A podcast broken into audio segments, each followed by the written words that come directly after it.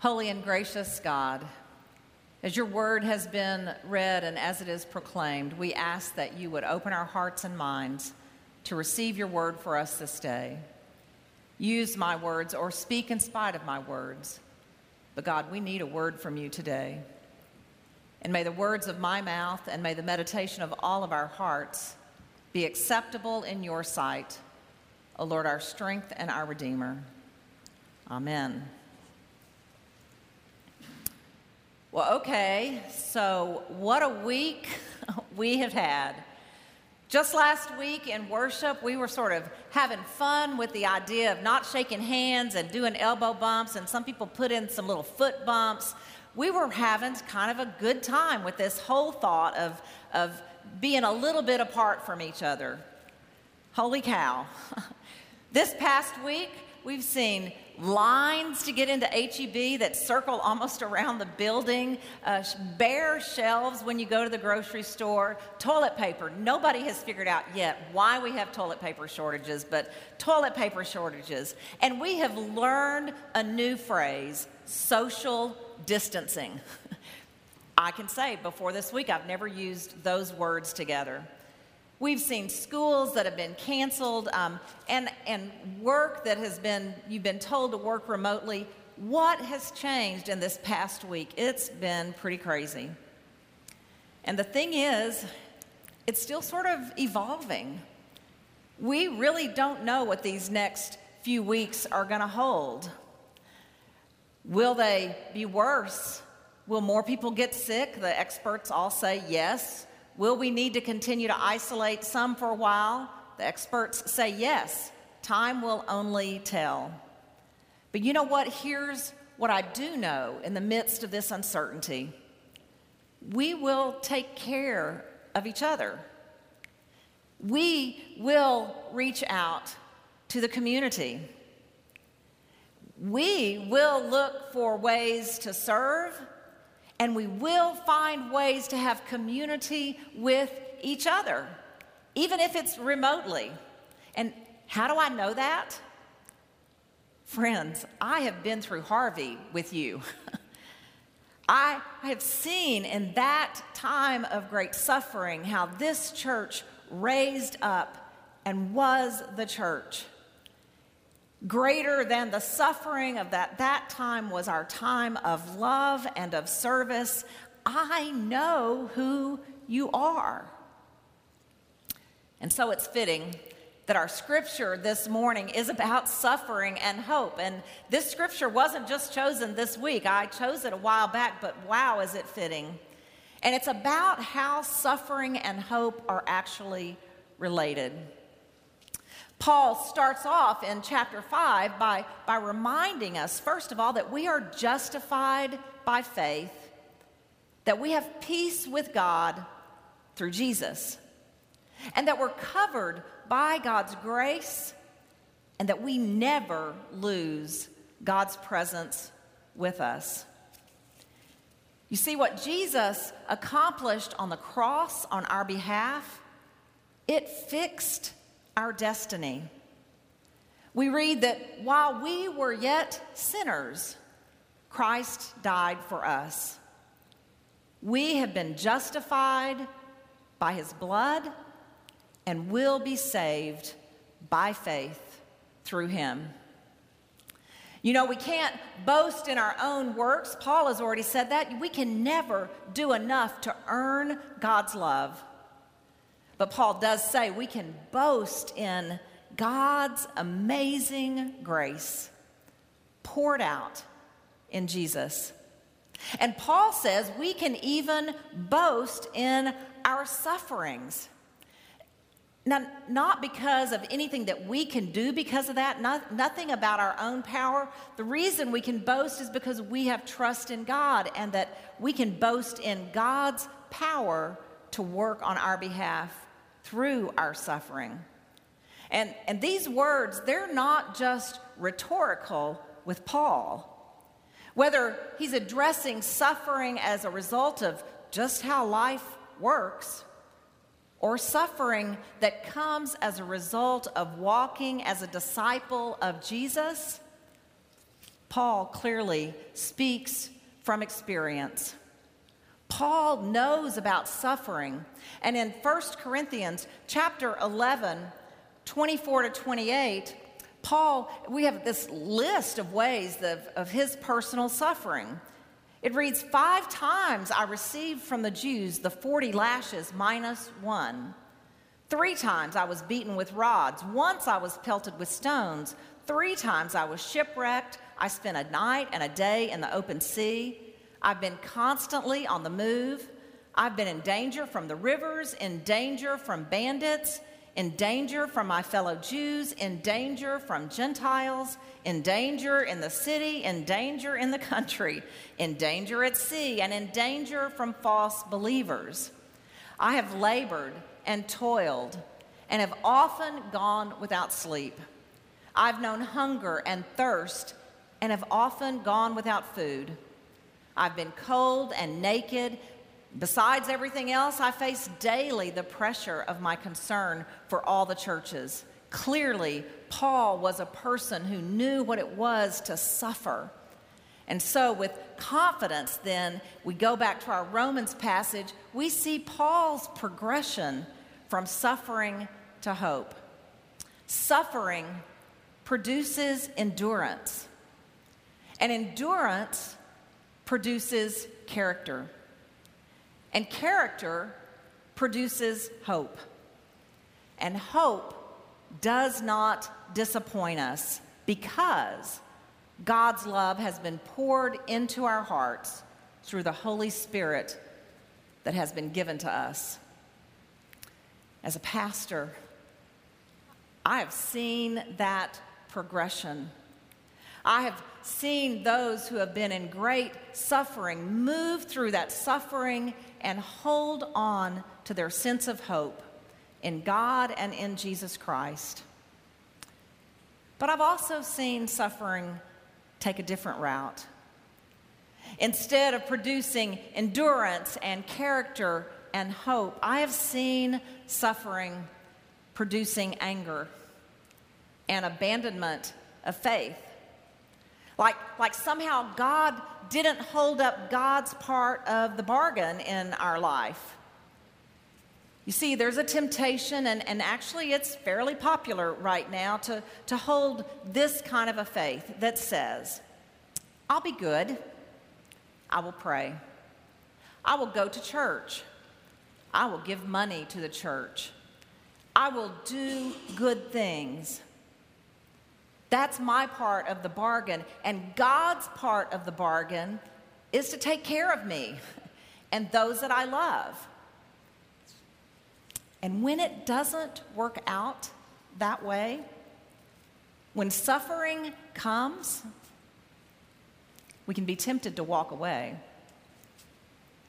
It didn't work out that way, being taken care of in that way for Paul or for the early disciples. Life was harder for them for the very fact that they did follow Jesus. Here's the thing, though the witness of Scripture, this intimate, idyllic life with God that we find in the opening chapters of Genesis in the beautiful Garden of Eden at creation it only took a couple of chapters for the brokenness of creation and the brokenness of relationship to occur. And we have been living in those broken times almost since the very beginning. But the witness of Scripture is that we see God over and again, never giving up on God's creation, never stopping the pursuing and the loving and the choosing to be present with God's people. Enough, even, that God put on skin in Jesus to walk with his people, to suffer and to die on behalf of an ungrateful humanity, and to restore us to relationship through the gift of grace activated by faith in Jesus. Friends, as we've already seen this week, life happens, suffering happens. But we know that it cannot overcome the good and the love of God. I've seen it myself. I've experienced it myself. I've been here almost six years ago, and in that year that I moved here, six years ago, I had a loved one who came and admitted to me that they were deep into serious addiction. It rocked my world. There was such pain and fear and loss of not being able to trust this person, of, of not being sure of what was going to happen, the feelings of helplessness of doing anything about it. There were times when I did not know where this loved one was um, when they were active in their addiction. And I can remember sobbing multiple times, but praying to God, God, how will you possibly redeem even this? What if my loved one lives? What if my loved one dies? I have no control. All of this was going on at the moment that I moved here to this church and was going around from home to home having family meetings and getting to know my congregation. And you were getting to know me. During that time, I was dealing with personal pain that I have never known before or since. Suffering produces endurance. Endurance produces character. Character produces hope. And hope doesn't disappoint. Back to my story here, because of the suffering that I was through, I, I feel like that God put in my life at that very moment some of the very first people that I met in this church were people that were dealing with addiction in their own family. They came to me and they ministered to me. They just pop appeared out of nowhere. It's like there was a magnet. Maybe there was. It's like God just brought them to me. There were people in this church who loved me, who helped me. And what I can say is that God continues to bring people that are dealing with addiction in their own life or in their family's life to me. And I have a story of hope. You see, my loved one now has almost five and a half years of living clean and sober. Praise be to God. This person is alive and they are doing well. And I am grateful now, I recognize that not all stories end this way. And I have a heart for those who are struggling and a word of hope for their families. And I wouldn't have that had I not also gone through suffering. My family member is also able to help others through their own struggle. I mean, that's really what the whole 12 step community is about people who have walked a road who are now able to help others walking that road.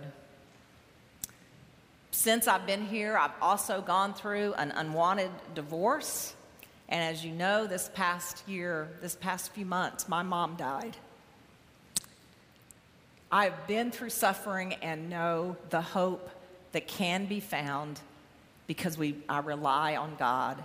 And some of you, I know, because I've heard them have great stories of great suffering. Some of you can, can see how God did not abandon you even at the point of your deepest suffering. Some of you, I know because you've told me, saw God, were drawn to God because of the very people in this church. We have those who lost everything in Harvey, those who have suffered miscarriages or the death of a loved one.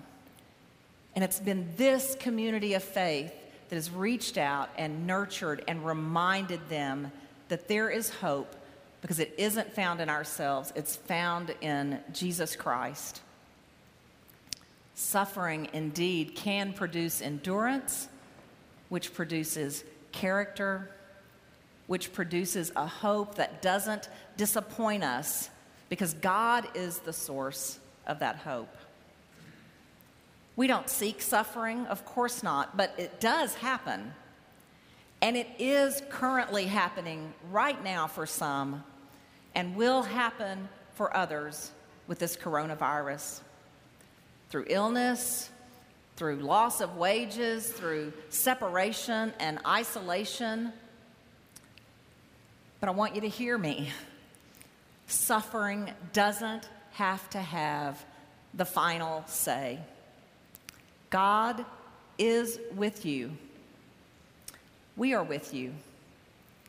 We will be with those who suffer in our own community through your hands and feet and voice and love and cards and phone call, there will be people who will have their faith renewed in a God who does not leave them alone in their suffering, which will result in hope.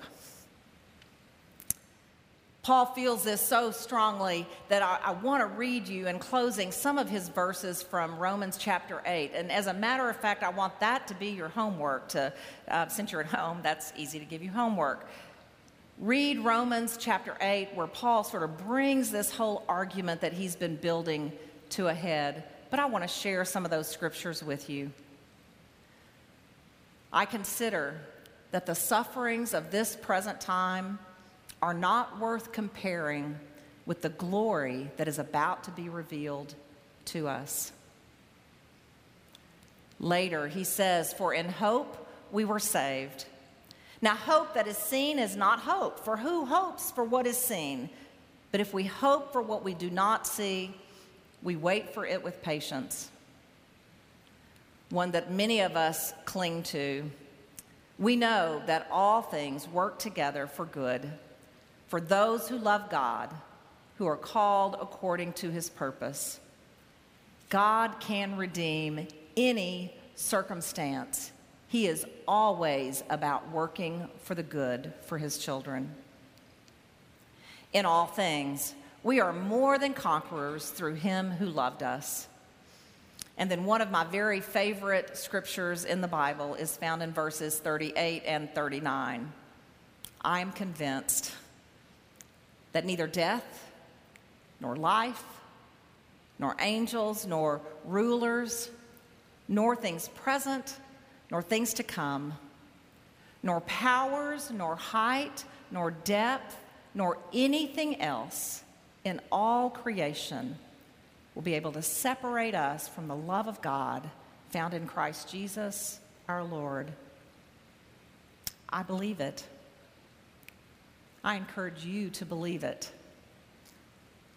Thanks be to God. Let us pray. Holy God, we give you thanks that no matter what our circumstances, there is always reason to hope. Because our hope is not found within ourselves, but it is found in you. Help us to believe that, O oh God and help us to share that message with those who are at risk of losing hope and suffering. We pray this in Christ's name. Amen.